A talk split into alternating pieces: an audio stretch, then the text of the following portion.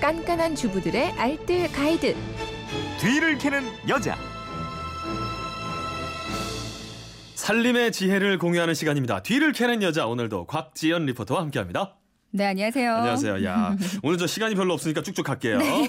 휴대폰 뒷번호 1146번 쓰시는 분이 아, 요즘 카드 값이 줄지를 않네요. 음. 연말에 돈 들어갈 일도 참 많은데 요 저 버리는 식재료 없이 끝까지 잘 먹는 노하우 없을까요? 하셨거든요. 네. 자, 저 식재료 중에서 저 채소 보관하는 법 좀 알려 주세요. 네, 오늘 준비했습니다. 네. 보통 장을 보면요, 며칠 동안 아니면 일주일 이상의 먹거리 한 번에 사다 놓는 경우가 많이 있잖아요. 그렇죠. 근데 장 봐오면 바로 냉장고로 넣지 않고 요.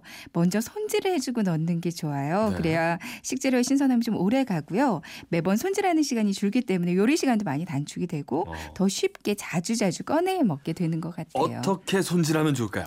먼저 망에 든 양파는요, 바로 쏟아서 상한 걸 골라내 주세요. 음. 그리고 나서 종이박스에 서로 닿지 않게 넣고요. 신문지로 덮는데 올라간 스타킹 있잖아요. 네. 그렇죠. 여기에 줄줄이 소시지처럼 이렇게 넣어서 매달아 주는 것도 한이 방법입니다. 망처럼 그 효과를 보여줄 수 있잖아요. 네, 맞아요. 양파와 감자 같이 있으면 쉽게 상하니까 따로 둬야 되고요. 감자는 신문지나 키친타올을 싸서 이 습기가 생기지 않게 한 다음에요. 박스에 넣어두면 되는데 감자 박스 안에는 또 사과를 한 개 넣어두면 어. 에틸렌가스가 나와서 감자에 싹이 나는 걸 상당 기간 막을 수가 있습니다. 그래요. 깐 마늘 역시 비닐 포장 벗겨서 상처가 있거나 수분이 많은 건 골라서 먼저 쓰고요.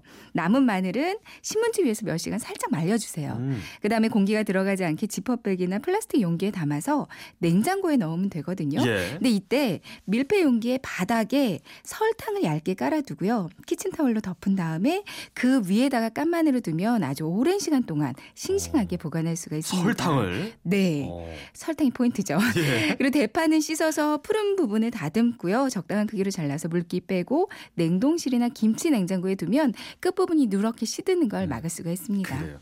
양배추는 저 싱싱하게 보관하려면 심 부분을 잘라내는 게 좋다고요? 네네. 이 신부분 잘라내고요. 그 안에다가 키친타월에 물을 적셔서 끼워두면 되거든요. 그리고 양배추 전체를 랩으로 감싼 다음에 냉장고에 두면 되고요. 음. 상추나 깻잎 등 이 쌈 채소들은 한 번 씻고 젖은 신문으로 감싸서 비닐에 밀봉해 놓으면 신선함이 오래 가요. 네. 달걀 같은 경우는 꼭 냉장고에 넣지 않아도요. 소금을 담은 그릇에 달걀을 묻어둬도 한 달 이상은 신선하게 보관할 수가 있습니다. 그래요. 자, 오늘도 시간이 없어서 오늘 여기까지 할게요.